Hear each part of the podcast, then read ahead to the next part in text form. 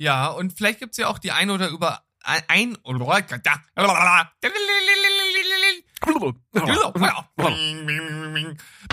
Hallo, hier ist Berg. Und hier ist Steven. Herzlich willkommen. zu Steven Spoilberg.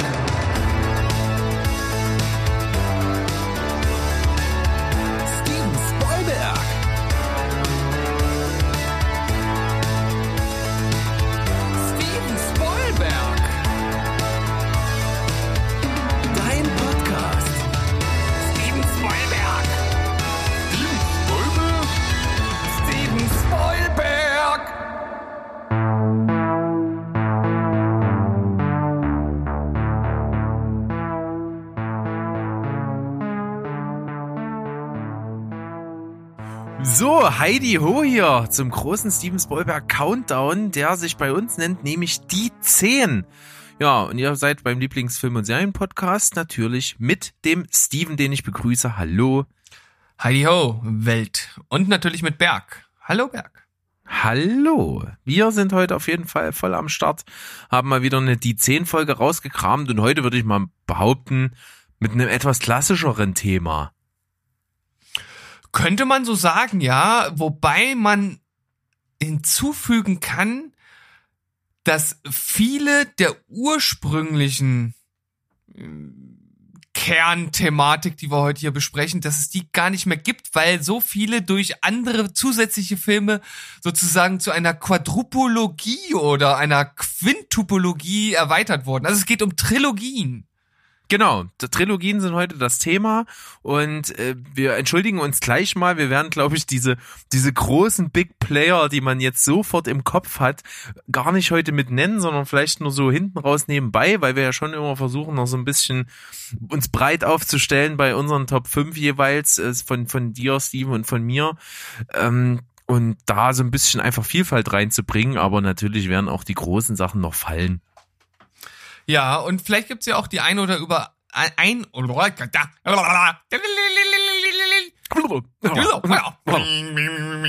Vielleicht gibt es ja die ein oder andere Überraschung auch. Das könnte ja auch sein. Mit Sicherheit. Also ich bin auf jeden Fall schon auf meinem Platz 5 für eine richtige Überraschung gut. Und ich würde sagen, wir machen die Folge heute einfach so lang, dass wir sie in drei Teilen veröffentlichen müssen. Wäre das nicht Meta? Halt, Eigentlich müssten wir dann den dritten Teil noch in zwei Teile splitten. Das wäre natürlich absolut zeitgemäß, definitiv. Nee, also was, was, äh, was man natürlich vor dem Start jetzt sagen muss, und das habe ich ja schon versucht anzudeuten. Also viele ursprüngliche Trilogien sind ja mit, mittlerweile gar keine Trilogien mehr. Und also ich für mich persönlich habe trotzdem Filmreihen mit reingenommen, die jetzt sozusagen nicht meiner ursprünglichen Trilogie entsprechen, aber mal eine ursprüngliche Trilogie hatten. Also viele Filme waren ja dann auch irgendwann abgeschlossen, dann kam manchmal jahrelang nichts und dann hat man sich dazu entschieden, wieder neue Filme zu drehen. Ähm, also das äh, hat jetzt bei mir sozusagen keinen Einfluss gehabt. Und ansonsten kann ich eigentlich im Vorfeld gar nicht so viel dazu sagen, außer dass es immer um drei Filme geht, die zusammengehören. Sozusagen, aber ich finde das halt auch völlig legitim, wie du daran gegangen bist. Das finde ich auch sinnvoll, wenn man wirklich einfach drei Filme hat, die vielleicht sogar auch in, in nicht so riesengroßen zeitlichen Abständen gekommen sind, die dann auch so eine Einheit bilden, dann sind das auch einfach Trilogien, egal ob da jetzt irgendwann jemand sich überlegt hat, ja, wir drehen da jetzt mal noch einen vierten oder einen fünften oder was auch immer. Ja. So, ja. Und dann können wir eigentlich auch direkt starten. Dann mache ich das jetzt mal. Und Mach es. damit rechnest du im Leben nicht. Also komm, hau mich um. Also meine erste Trilogie heute ist Sissy. Damit habe ich natürlich deswegen nicht gere gerechnet, weil ich noch nie einen Sissy-Film gesehen habe. Ja, aber äh, also tatsächlich muss man auch sagen, dass, dass du das erstmal prinzipiell kennst, ist ja schon mal ein Wunder. Weil ich sag mal, das ist ja wirklich, ich glaube, so unsere Generation ist, glaube ich, die letzte, die so, die sowas damit anfangen kann, wenn man sagt Sissy. Weil ich, ich bin da so als Kind so ein bisschen mit groß geworden. Also das lief öfter mal, natürlich vor allen Dingen bei meiner Oma, aber ich glaube auch meine Eltern haben das ab und zu mal geguckt, wenn das kam. Das war auch mal eine Zeit im Fernsehen, als das natürlich irgendwie gefühlt andauernd lief, exzessiv. Und ich habe das als Kind auch echt gerne geguckt und auch relativ viel und oft gesehen. Und jetzt aber schon sehr, sehr, sehr lange nicht mehr. Und ich muss tatsächlich zugeben, ich hätte echt mal wieder Bock, das zu gucken. Oh, ich weiß nicht, also da bin ich so gar nicht angefixt. Weil, Nee, also wenn du es nicht gesehen hast als Kind oder so, dann, dann, dann, dann hat das auch, glaube ich, keinen Sinn. ja, na gut, dieser, dieser ganze Heimatschmonz, das ist halt irgendwie nicht so, nicht so mein Thema. Ja, aber du sagst es, also das ist wirklich der Inbegriff des Heimatfilms, Schmonzette vor dem Herrn, der pure Kitsch. Also auch Romy Schneider, die natürlich da äh, absolut äh, weltbekannt ist für diese Rolle, also eigentlich von nichts anderem am Ende.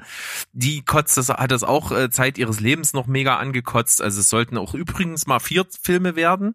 Na, der erste ist also Sissy, der zweite ist Sissy die junge Kaiserin und der dritte ist Sissy Schicksalsjahre einer Kaiserin. Und es sollte tatsächlich auch mal noch einen vierten geben, aber da hat äh, Romy Schneider schon nicht mehr mitgespielt, weil sie keinen Bock mehr drauf hatte. so, ähm, prinzipiell halt wirklich äh, sehr bezeichnend für so diese diese Ära, wo das rauskam. Ich glaube, das fing irgendwo in den 50er Jahren an. Ich glaube 56 oder 54 oder so ist der erste Film, der rauskam. Äh, Und dann relativ zügig die anderen, lehnt sich lose an die Geschichte so zwischen der, äh, zwischen Österreich, Ungarn, wie diese Königreiche mal äh, zusammen äh, ein, ein Staat waren und dann so auseinandergegangen äh, sind und ach so, alles mögliche. Da wird da reingeprügelt. Aber die Filme haben sich auch nicht wirklich Mühe gegeben, das geschichtshistorisch äh, irgendwie korrekt aufzuarbeiten. Da sind zeitliche Fehler drin und auch so ein paar andere Erzählfehler. Aber völlig egal, es geht halt einfach darum, dass, äh, dass Sissy eben äh, aus einem Adelshaus ist äh, und ihre Schwester eigentlich mit den Kaiser Franz Josef verheiratet werden soll und am Ende sich aber Sissy in den, äh, in den verliebt und er sich in sie und sie dann halt heiraten und sie eben Kaiserin wird und ja, dann die anderen Filme gehen so über dieses Leben und über diese politischen Beziehungen und sowas und so weiter und so fort. Aber hauptsächlich war das dafür da, dass man halt einfach diese Menschen sieht, dass alles so ein bisschen in dieser Nostalgie dieses Kaiserhofs schwelgt und vor allen Dingen natürlich die, die, die Settings, ne, in, in Ungarn, Teile sind auf Zypern gedreht, auf, in Griechenland, in, äh, in Österreich natürlich in den Alpen und so. Und das ist natürlich für, für seine Landschaft und so weiter alles bekannt. Äh, der pure Kitsch, aber irgendwie, ähm, weiß ich nicht, lässt mich das selber nostalgisch werden. Ich kenne das aus meiner Kindheit, deswegen bei mir also diese Filmreihe auf Platz fünf und wie gesagt, wenn das irgendwann mal sich jetzt mal bietet, dass das mal wieder im Fernsehen kommt, meistens so um die Weihnachtszeit, ich glaube, ich werde mir das mal wieder angucken. Und man kann festhalten, gegen Kindheitserinnerungen ist man halt auch einfach machtlos. ist halt, Ist, ist halt so. Und Und es ist sicherlich wirklich der absolut verkitschte, verkitschte Schrott, aber ich kenn's halt. ja, aber man kann schon sagen, dass es Kultfilme sind. Das kann man schon ja, sagen. auf jeden Fall. Sissi, Wechseljahre einer Kaiserin. Oh Mann, äh, Berg, ich glaube, mit Platz 5 bei mir, zumindest, dass ich die Trilogie mit reinnehme, rechnest du nicht. Weil es ist eigentlich eine Trilogie, die wir von den Filmen her gar nicht so gut finden. Aber ich finde, das ist als Trilogie an sich und für die Filmgeschichte halt so ein prägendes äh, Ding äh, gewesen und hat halt auch Oscars ohne Ende abgeräumt. Und ich finde, man muss es hier und nicht in die Honorable Mentions mit reinnehmen. Und das ist Herr der Ringe. Ja, war Wir- mir schon fast klar, ja. Wir, wir sind keine riesen Herr der Ringe Fans, das wissen glaube ich alle, die uns öfter als einmal gehört haben, aber ich finde als reine Trilogie der Filmgeschichte betreffend können wir die eigentlich nicht außen vor lassen. Und ich finde sie auch wichtiger als äh, Star Wars. Werde ich mir jetzt Ja. vielleicht auch wieder ein paar Feinde machen, das ist mir allerdings ziemlich egal. Da bin ich schmerzlos, was das angeht und habe mich halt von den beiden Trilogien für Herr der Ringe entschieden, weil was die halt dort 2001 bis 2003, glaube ich, wirklich in einem Kraftakt vollbracht haben, das ist schon Wahnsinn. Also Ja, Rein- ist rein überschüttet worden ne, mit mit Preisen. Hat auch, wenn man die bei die drei Filme zusammennimmt, äh, ist das natürlich völlig jenseits von Gut und Böse, was die abgeräumt haben, was die alles an Nominierungen schon alleine eingefahren haben, was die mobilisiert haben am Ende. Es galt als unverfilmbar. Es sind unglaublich viele Schauspieler am Start. Das ist schon eine Nummer, die ist ja geschichtsträchtig. Deswegen gehört sie wahrscheinlich hier wirklich hin.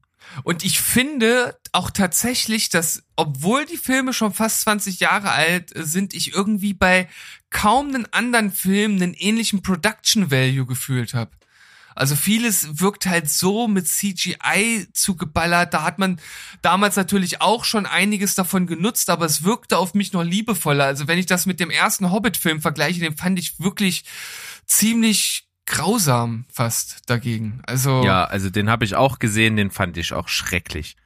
ja, kein Vergleich und deshalb trenne ich hier auch ganz klar zwischen Herr der Ringe und der Hobbit-Trilogie. Und das ist mein fünfter Platz. Vielleicht etwas ungewohnt für unsere äh, Zuhörer, aber das ist mit drin tatsächlich. Ja. Auf jeden Fall zu Recht, definitiv. Und ich würde jetzt mal sagen, ich nehme jetzt auch jetzt mal so einen, so einen großen Klassiker, der auf jeden Fall mit rein muss. Und da sind wir auf jeden Fall schon bei dem Thema, was du grundsätzlich angesprochen hast. Es gibt mehr als nur drei. Aber so diese richtige Stringenz einer halbwegs abgeschlossenen, zusammenhängenden Geschichte, die nicht einfach nur weitergeführt wird, sind einfach mal drei Filme. Und die Rede ist natürlich von unserem Namenspatron Jurassic Park. Oh, Ja. ja. Steven Spielberg hat hier eine Trilogie erschaffen mit Jurassic Park natürlich als erstes, der zweite halt die vergessene Welt und äh, der nee, der dritte war vergessene Welt und der zweite war jetzt bin ich oh jetzt äh, das ist jetzt ein Nee. richtig peinlicher Moment. Ich, ich bin Fuck. der Meinung, dass der zweite vergessene Welt Der war. zweite ist vergessene Welt und der dritte ist einfach nur Jurassic Park 3, oder? Ich glaube, ja, ich glaube, das könnte sein, dass der gar keinen Untertitel hatte. Ich, du redest weiter, ich guck mal nach.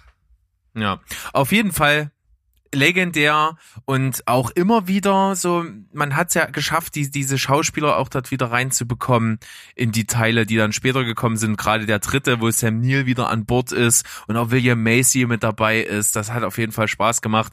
Ähm, der erste und der zweite eben mit, äh, mit Jeff Goldblum. Das funktioniert auf jeden Fall auf ganzer Linie. Prinzipiell machen die Teile zwei und drei jetzt auch, sind jetzt für sich genommen auch jetzt keine Überfilme.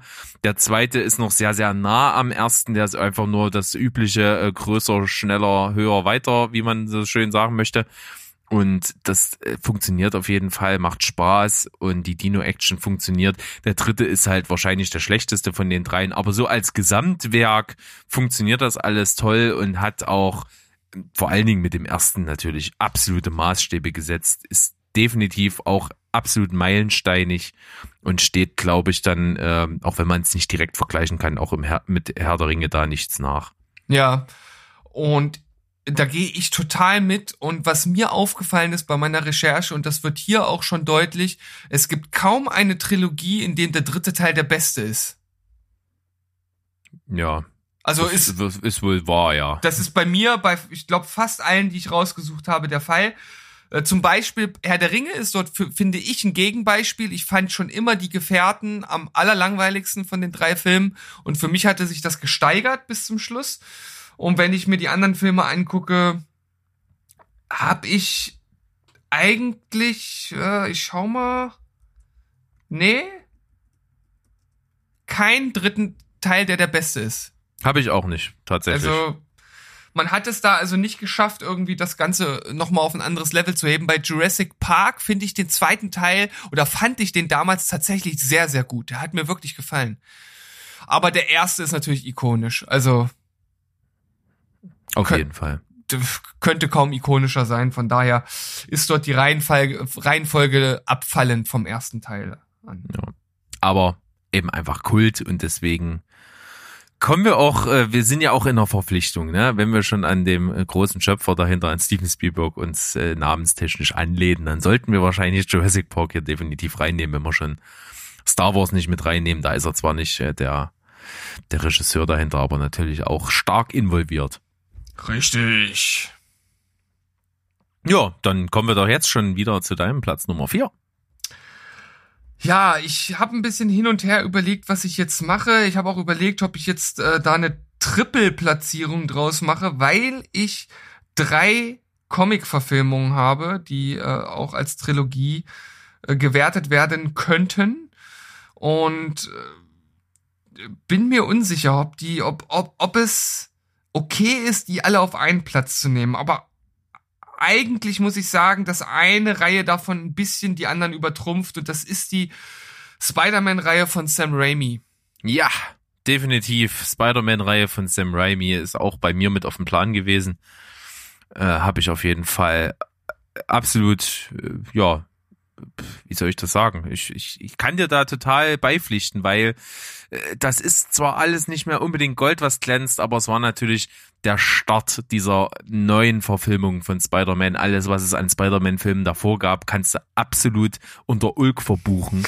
Definitiv. sinnlos. Also es gab mal da irgendwelche, die waren Wo so die- lächerlich. Wo, wo er praktisch mit einer Mullbinde geschossen hat. Ja, und wo, wo so, so, so, so eine, wie so eine Wäscheleine hat, da, an der da so irgendwie lang schwingt. Ja, ja, genau, Also- das meine ich ja. Ja, ja. Alles völlig albern. Aber das war so der Startschuss. Ich finde eben, wie gesagt, Tobey Maguire auch eine coole Wahl für Spider-Man. Das, das hat man auch entsprechend ihm auch irgendwie auf den Leib geschrieben. Und auch wenn, wenn der dritte so echt als Verriss äh, gilt, finde ich den trotzdem irgendwie cool. Ich mag den. Hm. Also hier ist es tatsächlich für mich so, dass der zweite mit Abstand der beste Film ist der Reihe. Der erste war halt einfach damals total geil, weil das so der Auftakt für diese ganze Comic-Verfilmungstirade war. Und ich habe mich so darauf gefreut. Ich, ich bin immer noch und war früher noch viel mehr ein großer Spider-Man-Fan und ich, ich habe da echt äh, Freudentränen äh, fast in den Augen gehabt, als ich den Film dann äh, gesehen habe. Wenn man sich den jetzt anguckt, wie du gesagt hast, die Effekte sind nicht mehr das Gelbe vom Ei. Es gibt dort auch diese Szene, das ist mir damals schon aufgefallen, wo sie, also Mary Jane, in seinem Arm mit ihm dort irgendwo lang schwingt und es sieht, wahrscheinlich ist es sogar eine, das sieht aus, als wenn sie eine, eine Puppe festhält, an der sie da lang schwingt. Also wirklich, wirklich ziemlich schlecht gemacht, äh, dies, diese Szene und auch ein paar andere wirken nicht mehr so ganz taufrisch. Aber äh, der zweite ist überragend, der dritte ist für mich äh, auch okay, auf jeden Fall der schwächste der Reihe. Aber das ist für mich einfach auch so ein, so ein Nostalgie-Ding und deshalb gehört er für mich hier rein. Ja, der dritte hat Bryce Dallas Howard als Gwen Stacy. Das reicht mir schon, um den gut zu finden. Ja, du, du bist ein einfacher Mann, ne? Da, da, da reicht sowas. Bei manchen Sachen ja, aber wie du schon sagst, der zweite mit äh, mit äh, Molina als Dr. Octopus ist natürlich absolut äh, Sahne, ja, und, und natürlich der geilen Zugszene. Ja, die wir ja auch natürlich auch schon mit drin hatten, mal in einer die zehn Folge. Das ist auf jeden Fall eine coole Sache bei den Zu- Zugfilmen. Genau. sozusagen. Und äh, ich muss auf jeden Fall auch sagen, ich hatte es schon mal irgendwann in irgendeiner Folge erzählt. Also dieses Erlebnis, als ich jetzt vor kurzem mal f- den ersten Spider-Man im Fernsehen gesehen hat, das, das, das ist, hat sich alles in mir zusammengekrampft, wie peinlich das eigentlich aussieht. es sieht so scheiße aus. Also Ja. so offensichtliche wie Pappkulissen. Das sieht so kacke aus. Es geht gar nicht, aber egal. Aber Das, diese Szene in der Cafeteria ist echt, in der er das auf dem Tablett auffängt, ja. Das haben die so lange 550 gedreht. Mal gedreht, ja. bis es geklappt hat. Also das ist schon ziemlich cool. Wie man auf die Idee kommt, das zu machen, das echt machen zu wollen. Also, Ja, ich weiß auch nicht, was die sich. Also, man muss doch irgendwie irgendeinen Hintergedanken gehabt haben, so nach dem Motto, oh, das wird alle übelst umhauen, aber keiner hat gedacht, dass das echt war. Und ich finde, es sieht auch nicht so wirklich echt aus. Aber das ist es scheint, es scheint wirklich echt gedreht zu sein. Und das ist, das ist tatsächlich eine ganz coole Trivia, muss man mal sagen. Genau. Großer Aufwand, kleiner Effekt. Ja. Wollte man, glaube ich, um, umgekehrt eigentlich lieber haben, aber was soll's. Naja, gut. Dann komme ich doch einfach mal zum nächsten Platz. Und kann eigentlich hier aus dem Vollen schöpfen. Ich nehme jetzt auch mal was moderneres, weil es mir einfach wirklich retrospektiv gesehen total gut gefällt. Ja. Wobei ich, äh, es wird wahrscheinlich nie eine Qualität haben einer Jurassic Park Reihe oder äh, einer anderen Reihe, die wir genannt haben. Aber es sind halt einfach qualitativ alles super Filme. Und zwar ist das das Reboot der Planet der Affen Reihe. Oh, geil, da habe ich jetzt zum Beispiel gar nicht dran gedacht. Genau. Tatsächlich. Der erste Film, äh, Rise of the Planet of the, of the Planet of the Apes, der zweite Dawn of the Planet of the Apes und der letzte ist der War for the Planet of the Apes. Das sind die drei Filme, die die moderne, äh, sag ich mal, äh, Verfilmung bilden, die mit dem Original storymäßig gar nichts weiter zu tun haben. Denn äh, im Grunde genommen spielt das ja in der Realität auf der Erde, wie die Affen die Menschheit übernehmen. So Ja. sage ich jetzt mal einfach. Das ist also das, was eben in der Originalfilmreihe nicht erzählt worden ist. Deswegen ist es ja auch ziemlich eigenständig und es sind halt drei echt gute Filme.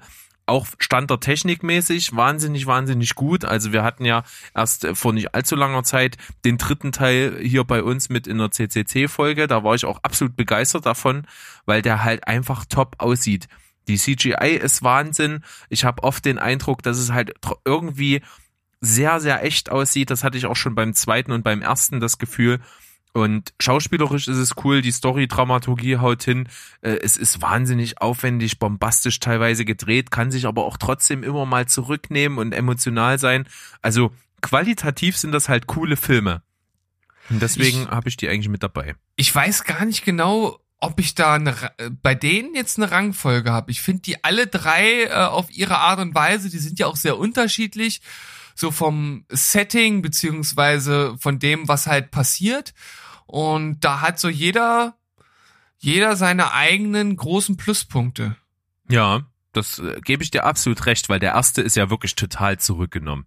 Ja. Also da ist ja ganz wenig Action nur drin. Da geht's halt viel um so diese Beziehung auch zwischen äh, zwischen den äh, von Dave Franco gespielten Charakter und und dem Caesar, seinem Affen halt.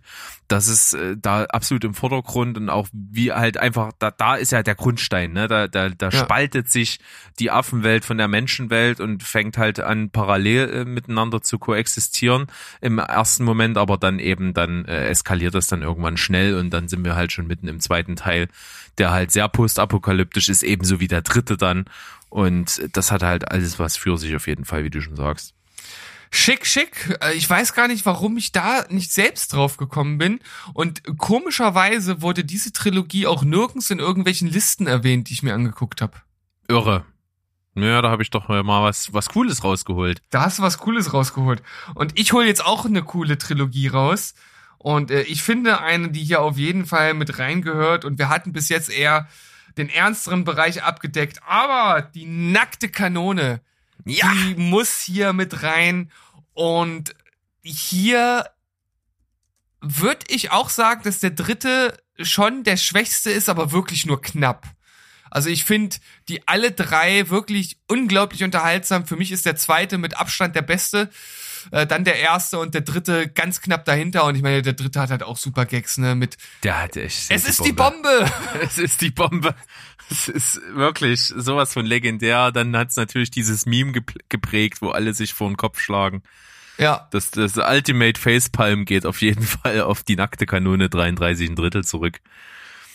Ah, auch der Gefängnisaufstand und auch der Ausbruch generell, wie die den Tunnel graben und dann äh, die, die, die, die den Dreck immer beseitigen. Das ist, das sind so geile Sachen dabei. Oder, oder wie, wie ist diese Szene, wo er dort äh, am Ende bei der Oscarverleihung sagt, dass er da rein muss und er sagt, ja, ja, äh, ich, ich, ich, Genau, ich, Frank Drebin, Spezialeinheit, ich muss da sofort rein. Genau. Ja, und ich bin Robert De Niro. Mr. De Niro, wir müssen da sofort rein.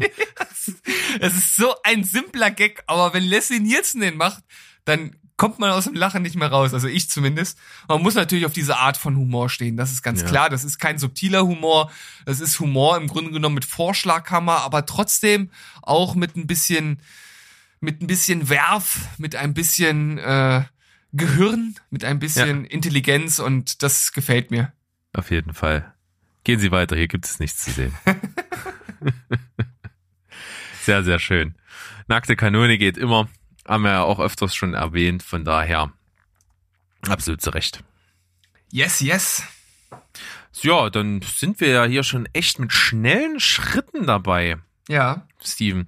Ich kann immer noch äh, total aus dem Vollen schöpfen. Ich habe ja echt so ein bisschen was vorbereitet und kann mir eigentlich überlegen, was ich so reinnehme.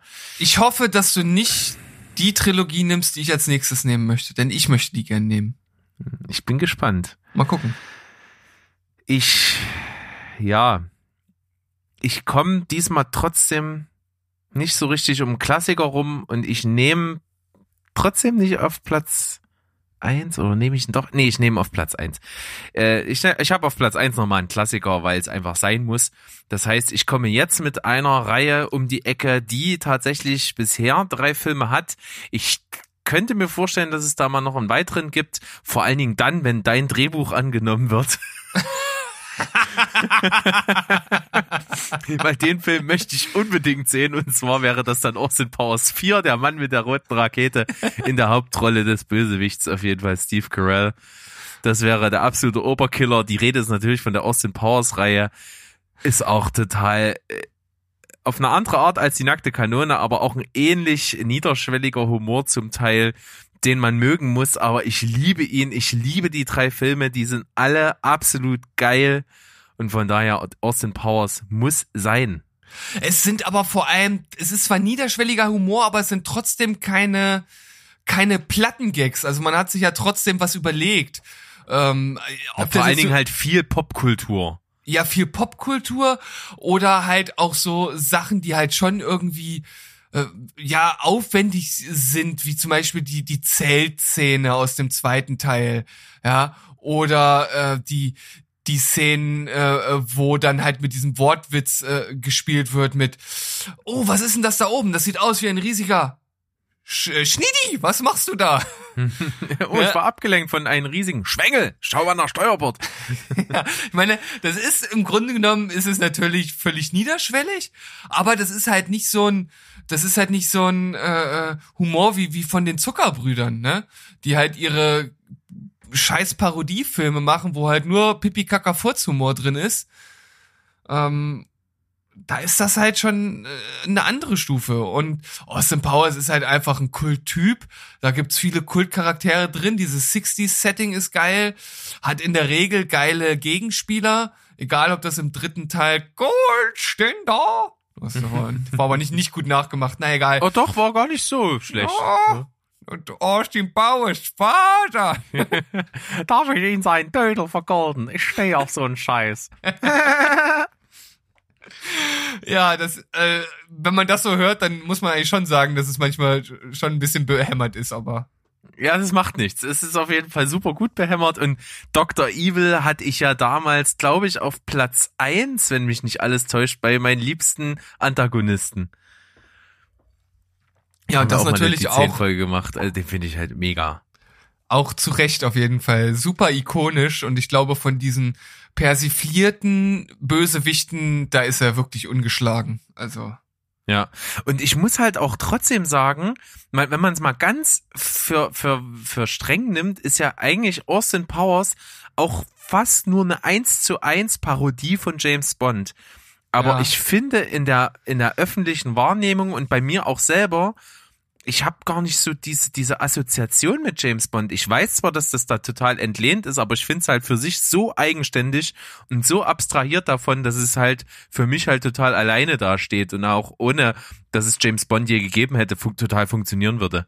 Ja, äh, definitiv, das ist ein ganz eigener Charakter. Äh, oh, verdammt. Wo kam der denn jetzt her? Ja, Äh. auf jeden Fall äh, war nicht so, nicht so gut, er war ein bisschen plötzlich. Ja, der war ein bisschen plötzlich und ohne Druck und kein Bass. Also Steven, schäm dich. Das kannst du besser. Das kann ich besser. Ich werde äh, Besserung geloben. Ja. Aber Vielleicht um- fehlt ja auch ein bisschen Mojo. Ja, dann muss ich mal Austin Powers anrufen, ob er mir seins äh, rüberschicken kann. Äh, könnte ich gut gebrauchen, aber vielleicht sollte er es auch behalten, denn der vierte Film, wer weiß, der Mann mit der roten Rakete, dafür wird er das auf jeden Fall brauchen. Ah, da bekommt er ja Hilfe von, von Dr. Evil. ja, genau, gibt's ja die Unholy Alliance.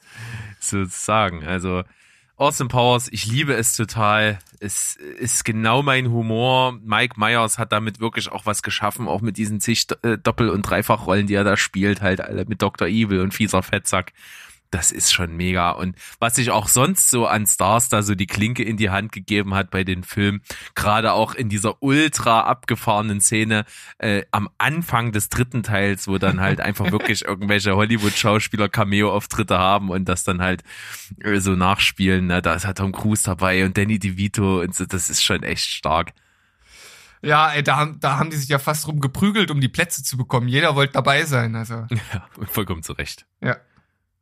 Shane Shane, die Sehr, sehr nächste Shane. Trilogie, die ich tatsächlich nicht auf dem Schirm hatte und das als großer Austin Powers Fan, aber manchmal ist man einfach wie vernagelt. Das stimmt, der Wichser. der Peitschen August mit der Zippelmütze.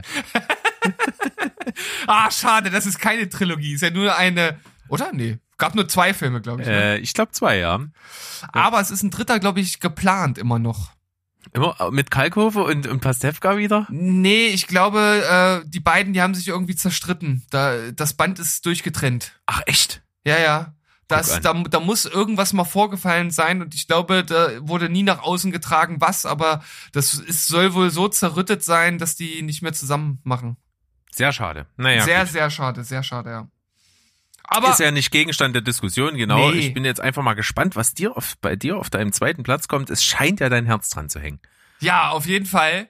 Denn der erste Film der Reihe war der erste Film, den ich mit meiner jetzigen Frau damals sozusagen als Date-Film im Kino geguckt habe. Und äh, ich liebe den ersten Film, ich liebe den zweiten, den dritten finde ich nur gut, aber auch äh, in, in der Reihe äh, total schlüssig und passend. Und es ist die Cornetto-Trilogie Jawohl, ja. mit Shaun of the Dead, mit Hot Fuzz, zwei abgewichste Profis und The World's End, oder? ja, richtig.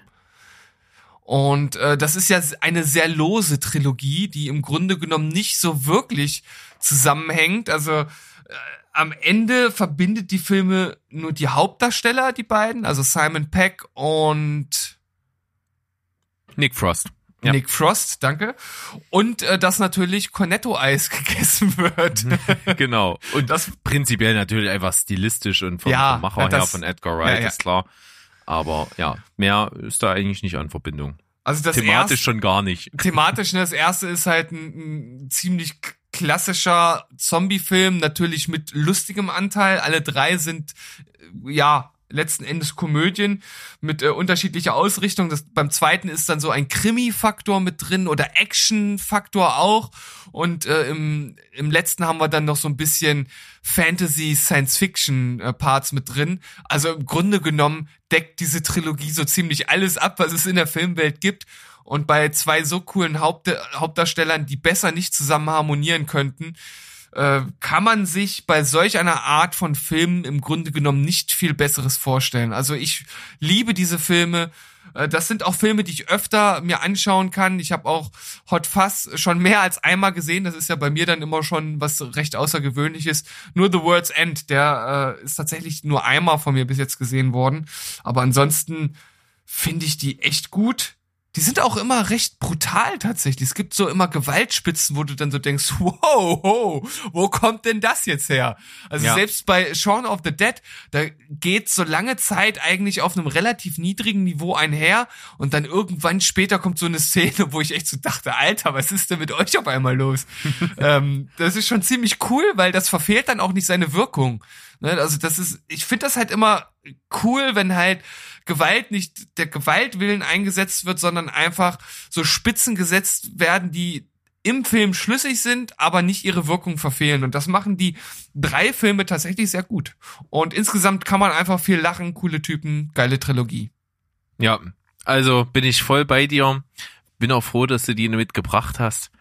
Und jetzt, äh, jetzt bin ich zwischendurch trotzdem nochmal ins Schwanken gekommen. Ich überlege, ob ich jetzt so ein, so ein einfach einen Klassiker nehme, der eigentlich kommen muss, oder ob ich noch mal was Überraschendes nehme. Aber ich glaube, ich nehme den Klassiker, weil es gibt auch eine unserer Stammzuhörerinnen, die es mir wahrscheinlich nicht verzeihen würde, wenn ich den jetzt nicht auf Platz eins nehme.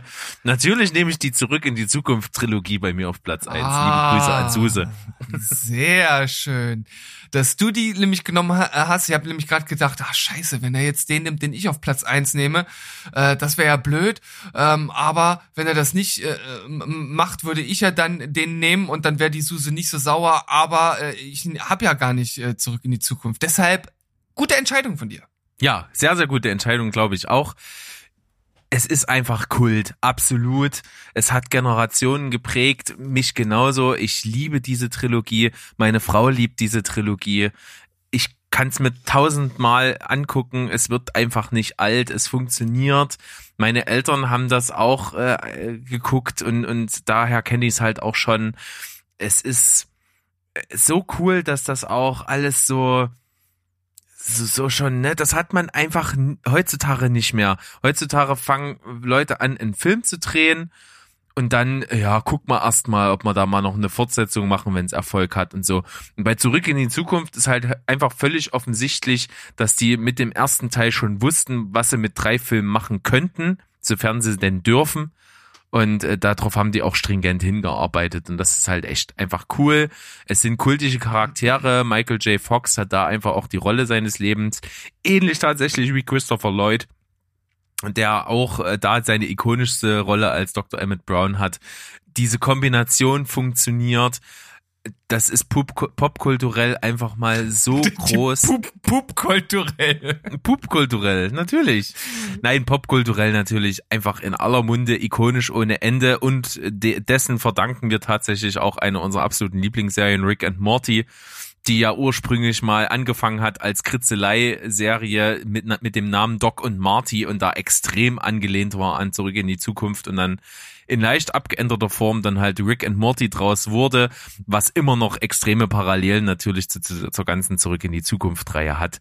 Kult, macht Spaß, egal ob das Zeitreise-Paradoxon da halt wirklich teilweise unlogisch ist, interessiert halt ein Fuchs es funktioniert und es macht einfach nur Freude. Jeder weiß, was ein DeLorean ist, jeder weiß, was ein Fluxkompensator ist.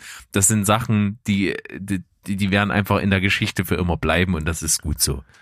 Ja, die Filme sind auf jeden Fall Beispiele für dieses, äh, wie du gerade gesagt hast, dieses Zeitreise-Paradoxon, also dass die Zeit ein linearer Strang ist der halt immer so verläuft. Und wenn man zurückgeht und dort etwas verursacht, dann hat das auch Auswirkungen auf die Zukunft. Also das ist ja so eine ganz klassische Herangehensweise, was aber immer dazu führt, dass das eigentlich rein logisch nicht funktionieren kann äh, bei einem linearen Strahl, ne, weil äh, dann halt einfach sozusagen Dinge ausgelöscht werden. Also wenn äh, die Eltern, wenn er zurückgeht und seine Eltern äh, so auseinanderbringt, dass er nicht gezeugt wird, dann gäbe es ihn, ihn ja in der Zukunft nicht und er könnte nicht zurückreisen. Das ist ja dieses typische Paradoxon.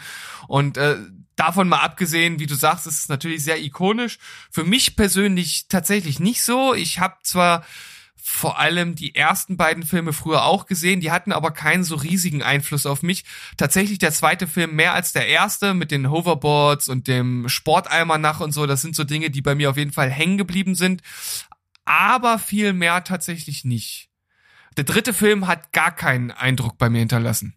Ja, aber prinzipiell auch ist das so ein Beispiel dafür, ähnlich wie zum Beispiel auch Jurassic Park, ne, dass du einfach auch mit die Musik, das, ich muss einen Ton hören und weiß, dass es das Thema ist von hm. Zurück in die Zukunft.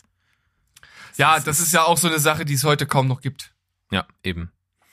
Und dafür ist es einfach, hat es sich seinen Platz in der Filmgeschichte erarbeitet und das vollkommen zu Recht. Und deswegen bei mir auf Platz eins Zurück in die Zukunft Teil eins bis drei.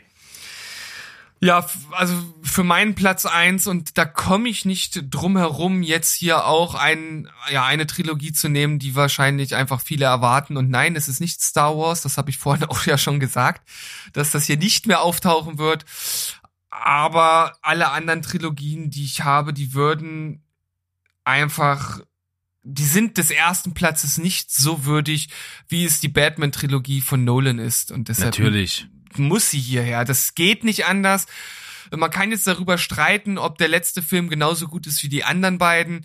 Ich finde tatsächlich die ersten beiden fast gleich gut. Der zweite Teil ist einfach, einfach noch besser aufgrund des Jokers und des ikonischeren Bösewichts.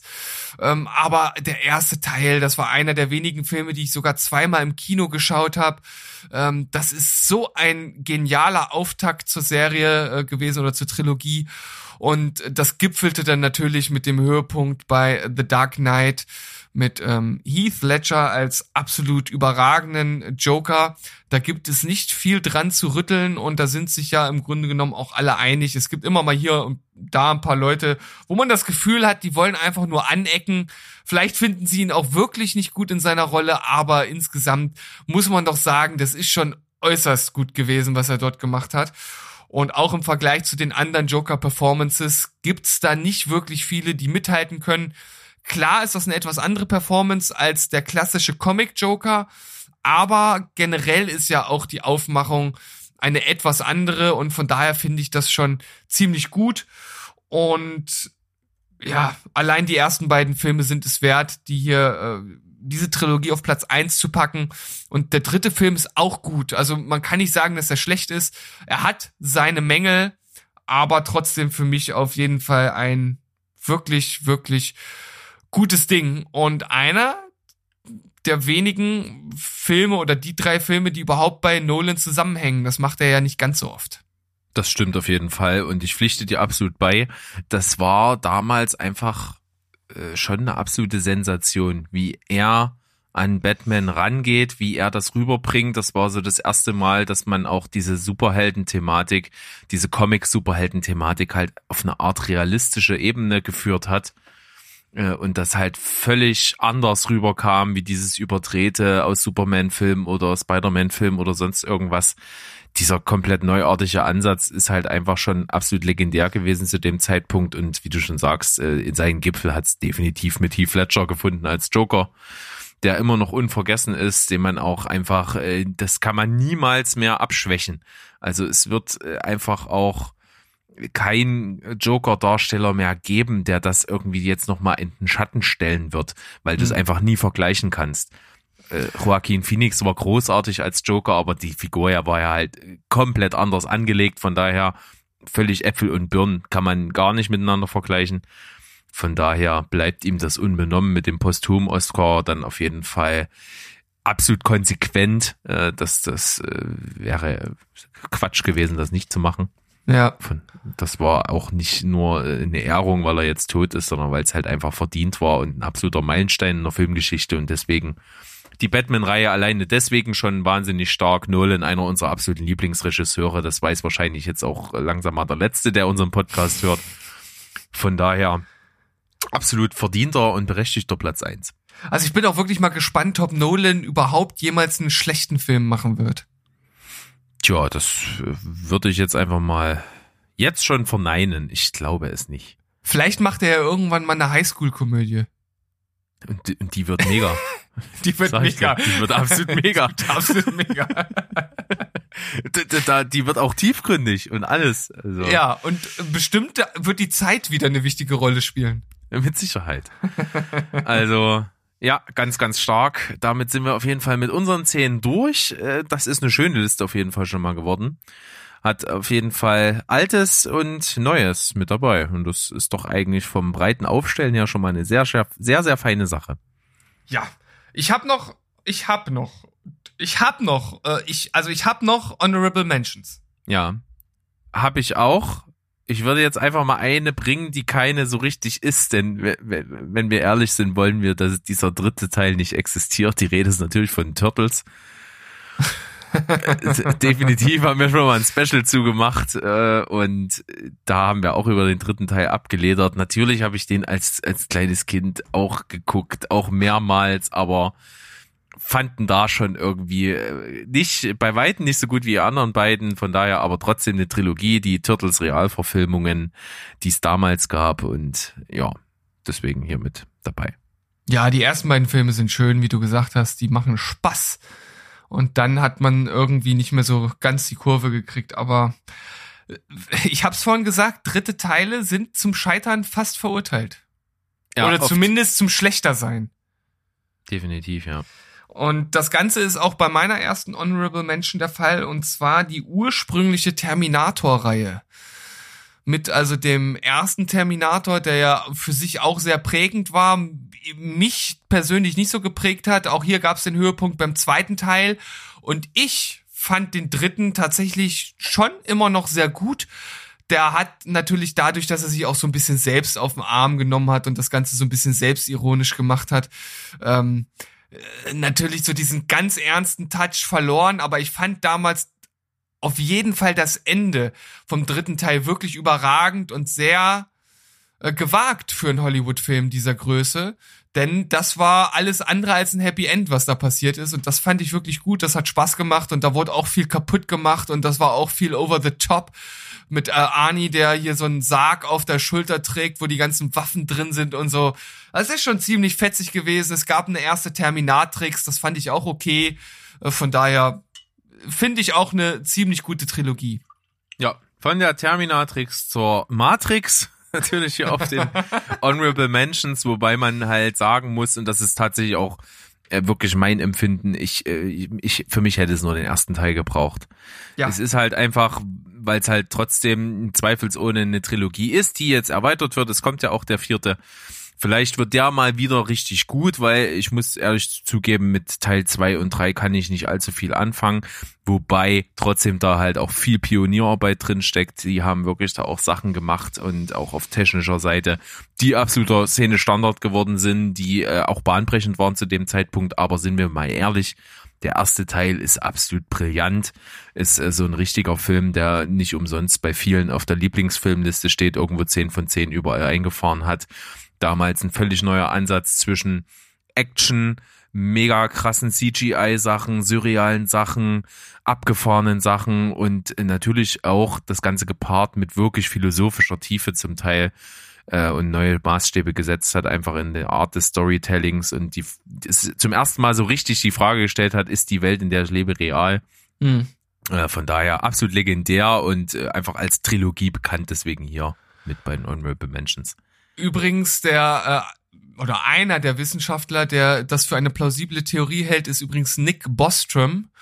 Äh, der, dessen Aufsatz zu dieser Thematik, ob wir in einer Simulation leben, kann man äh, kostenfrei auf seiner Website runterladen. Also wer da Interesse hat. Ja, haben wir schon mal drüber gesprochen, glaube ich, sogar im Podcast, oder? Wir haben schon mal da, äh, über das Thema gesprochen, aber ich glaube nicht, dass wir Nick Bostrom da genannt Nee. haben. Du hast gesagt, dass es jemanden, dass es Wissenschaftler gibt, die das für plausibel halten. Und ich Genau. habe mich mittlerweile auch mit der Thematik ein bisschen beschäftigt und äh, finde den Ansatz tatsächlich recht spannend. Und es gibt dort eine Argumentationslinie, die das Ganze gar nicht so unwahrscheinlich erscheinen lässt, wie viele auf den ersten Moment denken. Abgefahren. Ja. Schöner Hinweis.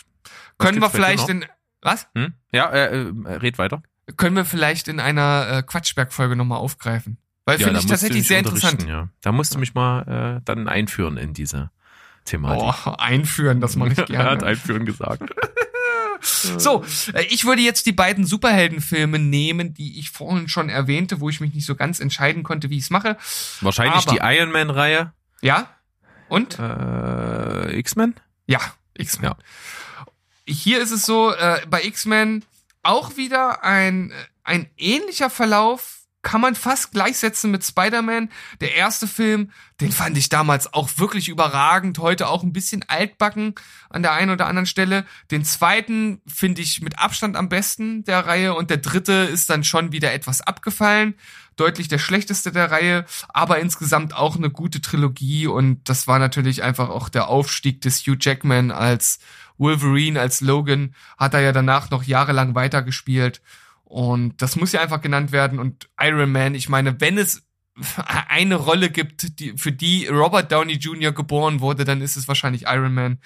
Und auch hier der erste Film, absolut überragendes Ding damals gewesen. Hat selbst also auch einfach der technische Stand, wenn man überlegt, wann ist der rausgekommen? 2002? 2007?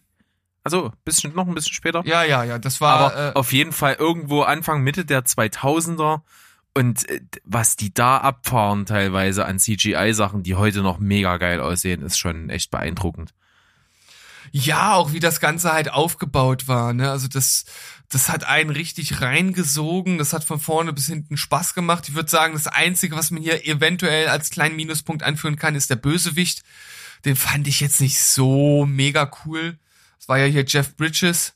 Hm, genau. Ähm, ja, äh, gibt's glaube ich bessere äh, Bösewichte, die auch im Marvel-Universum dann später noch mit äh, auf den Plan traten. Aber insgesamt war das ein ziemlich, ziemlich guter Auftakt des ganzen Universums mit. Also es war nicht der allererste Film, ne? Der erste war ja eigentlich Hulk, glaube ich. oder? Der, äh, ich bin mir nicht sicher. Ich glaube, ich glaube, The Incredible Hulk, äh, der zweite, der mit Edward Norton, das ist der eigentliche Auftakt gewesen, weil dort zum Schluss diese Szene äh, kommt, in der zum ersten Mal Nick Fury auftritt in einer Bar. Ja. Ja. Naja, gut. Auf jeden Fall äh, kurz nochmal zu X-Men. Äh, ist der dritte Teil der, der vor allen Dingen Jean Grey so ins Zentrum stellt? Ja, genau, und in dem äh, auch äh, Dr. X eine große Rolle spielt. Ja, weil das fand ich tatsächlich sehr, sehr gut, weil ich fand, die, die war mit, ich glaube, mit Femke Jansen Ja. sehr, sehr überragend gut besetzt. Ja, ja, die mag Also- ich auch sehr. Die mochte ich auch. In, in Niptak hatte sie dann auch eine, äh, eine große Rolle dann zur Mitte und Ende der Sendung hin. Und da ist mir dann auch erst nochmal aufgefallen, äh, ja, wie gut ich die eigentlich finde. Und wie Ja, gut sie das auch bei- in X-Men gemacht hat. Genau. Und bei Weitem eine bessere Jean Grey als Sophie Turner. Ich habe äh, Dark Phoenix noch nicht gesehen. Äh, ich ich äh, ich glaube, ich habe mal angefangen zu gucken, aber ich äh, hatte irgendwie, ich wollte nur mal reingucken, weil ich neugierig war, weil das natürlich in aller Munde war, dass er so mega scheiße sein soll. Und dann habe ich da irgendwie mal reingeguckt, hatte aber keine richtige Zeit. Werde ich mir bestimmt noch mal angucken, aber nee, das war das war nix. Gut, die spielt halt auch neben neben Jennifer Lawrence in dem Film, da kann sie halt auch am Ende sowieso nur abstinken, aber gut, das ist ein anderes Thema. Apropos Jennifer Lawrence, da könnten wir noch eine andere Trilogie mit einbringen, oder? Ach was. Findest du nicht? Tja, ja, könnte man schon machen, wobei natürlich, wie du äh, schon mal anfangs erwähnt hast, na hier wieder das Ding ist, dass man den letzten Teil in zwei äh, aufgespalten hat, aber prinzipiell eigentlich eine Trilogie, natürlich die Tribute von Panem. Ja, ähm, find, also ich find's insgesamt schon eine ganz gute Trilogie und ich mag auch sie in den Filmen generell, wie sie das spielt. Es gefällt mir sehr gut. Äh, ich habe dann im Nachhinein nur mal so gedacht, was wird da eigentlich genau für ein Bild vermittelt? Also was was soll denn eigentlich eigentlich die die Message des Films sein? Und irgendwie bin ich dann zu dem Schluss gekommen, dass das schon eigentlich eigentlich ganz schön krass ist, was dort gezeigt wird. Und äh, das, ich weiß auch nicht, ob man das am Ende so als Antithese äh, werten kann, dass halt diese Kinder dort in den Krieg ziehen. Weiß ich nicht. Ich finde es ein bisschen schwierig, ehrlich gesagt. Hm, aber das ist ja oft so mit solchen abstrakten Utopien oder, oder Dystopien, besser gesagt. Ja, Da wird halt oft auch mal, wie du schon sagst, ne, der Spieß umgedreht, die, die äh, Perspektiven völlig verschoben. Und dann fragt man sich, was, was hat das zu bedeuten? ja da, da fragt man sich doch, woran hat's denn nun gelegen? ja, woran hattet ihr gelegen? Also, woran es gelegen hat, Da fragt Ja, man sich immer, hat es woran es gelegen? hat. fragt man sich hinterher ja immer, ja, woran hat es gelegen? Ja, aber äh, es ist auf jeden Fall keine schlechte Trilogie. Ich fand den ersten Film damals ziemlich cool, hab mir daraufhin auch das Buch gekauft, hab mittlerweile auch die ganze Trilogie gelesen und find beides gut, aber jetzt nicht völlig überragend. Ja, also ich muss auch sagen, ich finde halt nur den ersten richtig gut und alles andere ist mir eigentlich egal. So, mehr oder weniger. Und das, und das trotz Jennifer Lawrence, das will was heißen. Oh, oh, doch, also, das ist ja fast ein Armutszeugnis für die Story. Ja, naja, egal. Dann habe ich nur noch ein was auf dem Zettel und zwar habe ich äh, den Namen jetzt in meiner Recherche das erste Mal gelesen, dass die Trilogie einen übergeordneten Namen hat. Die heißt nämlich East Trail One- 177 Trilogie. Unbreakable, Split und Glass. sozusagen. Und äh, was ich daran halt echt cool finde, ist, wie die aufgebaut worden ist, weil man das damals halt einfach nicht wusste, dass, dass das mal eine Trilogie werden würde. Man hat halt Unbreakable als ein, für mich, als einen der überragendsten Superheldenfilme, die es gibt, weil der Ansatz halt irgendwie völlig anders ist. Die, die Art, wie es gedreht ist, völlig anders ist.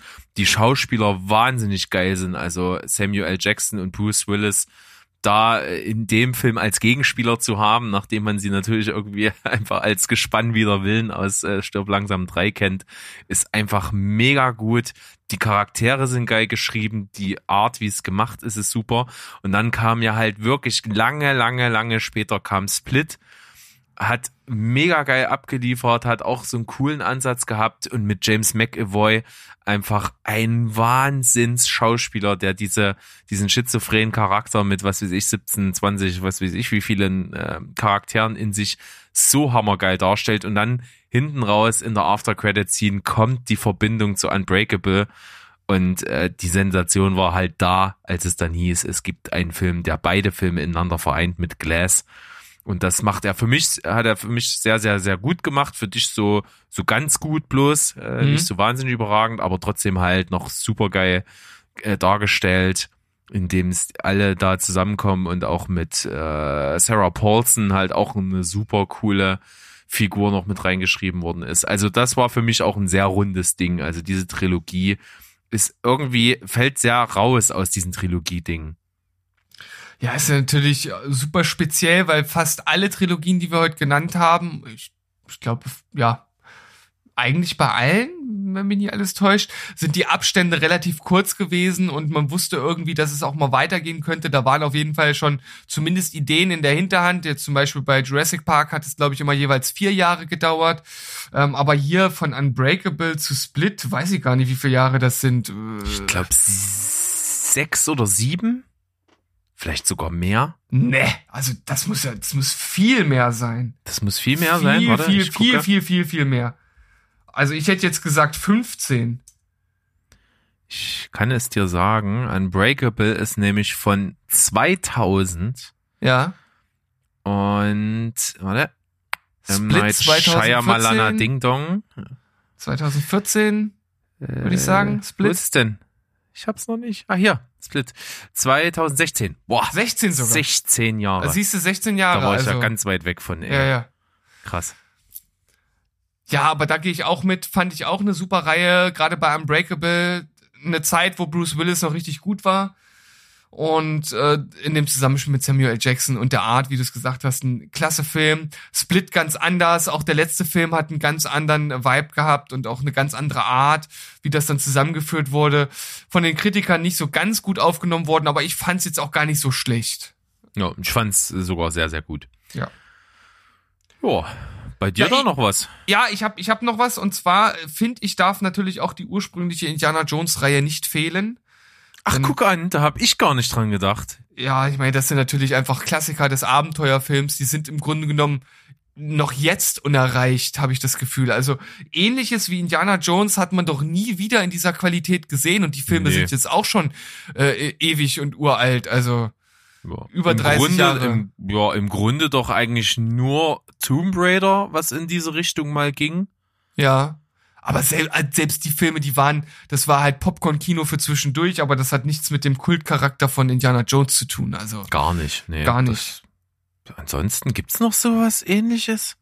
Naja, man könnte sagen, jetzt diese Neuverfilmung von Jumanji vielleicht, aber äh, ist natürlich auch ein bisschen anders angelegt. Ja. Mehr so auf, den, bisschen auf den komödiantischen ja. äh, Aspekt natürlich.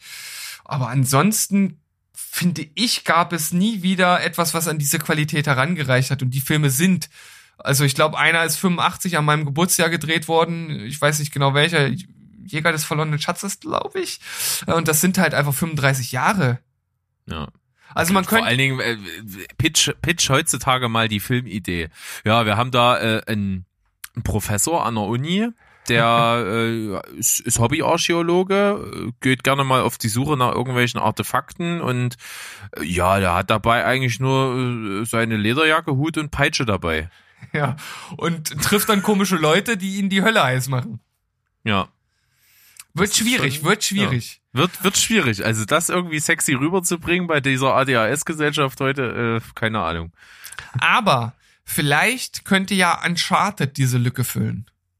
Wir sind sehr gespannt und tatsächlich äh, bin ich jetzt seit The Devil All the Time absolut überzeugt von Tom Holland. Hm, okay. Also ich glaube, der kann vieles spielen. Ist ja auch noch ein junger Typ, da werden wir noch einiges sehen. Mit Sicherheit. Hoffentlich kommt er nicht in den Club der 27er. Oh nein. Nein, Hat er Ansätze davon?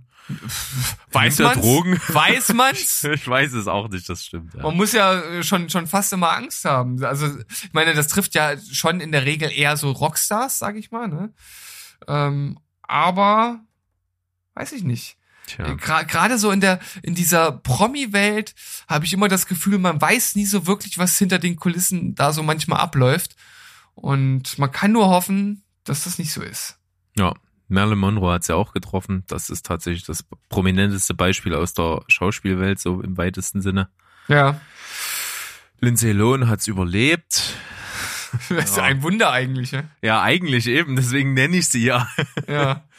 Also Aber natürlich liebe, liebe Grüße an Lindsay auf jeden Fall. Ja. Äh, Ich weiß, sie hört ja den Podcast und kann man ihr ja mal alles Gute wünschen. Du hast die Kurve gekriegt, oder?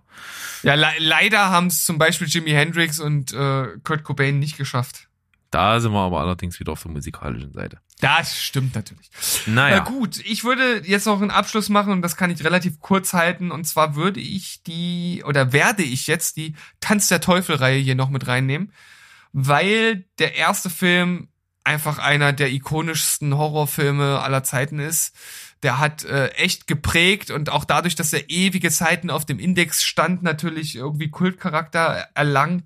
Auch durch mehrere Szenen, die dort halt vorkommen, egal ob das nun die Kettensäge an der Hand ist oder die äh, sozusagen, wenn man so möchte, die Vergewaltigungsszene, wo ein Baum sich an einer Frau vergreift, das sind alles so äh, Dinge, die gab's vorher nicht und die hat dieser Film auf die Spitze getrieben.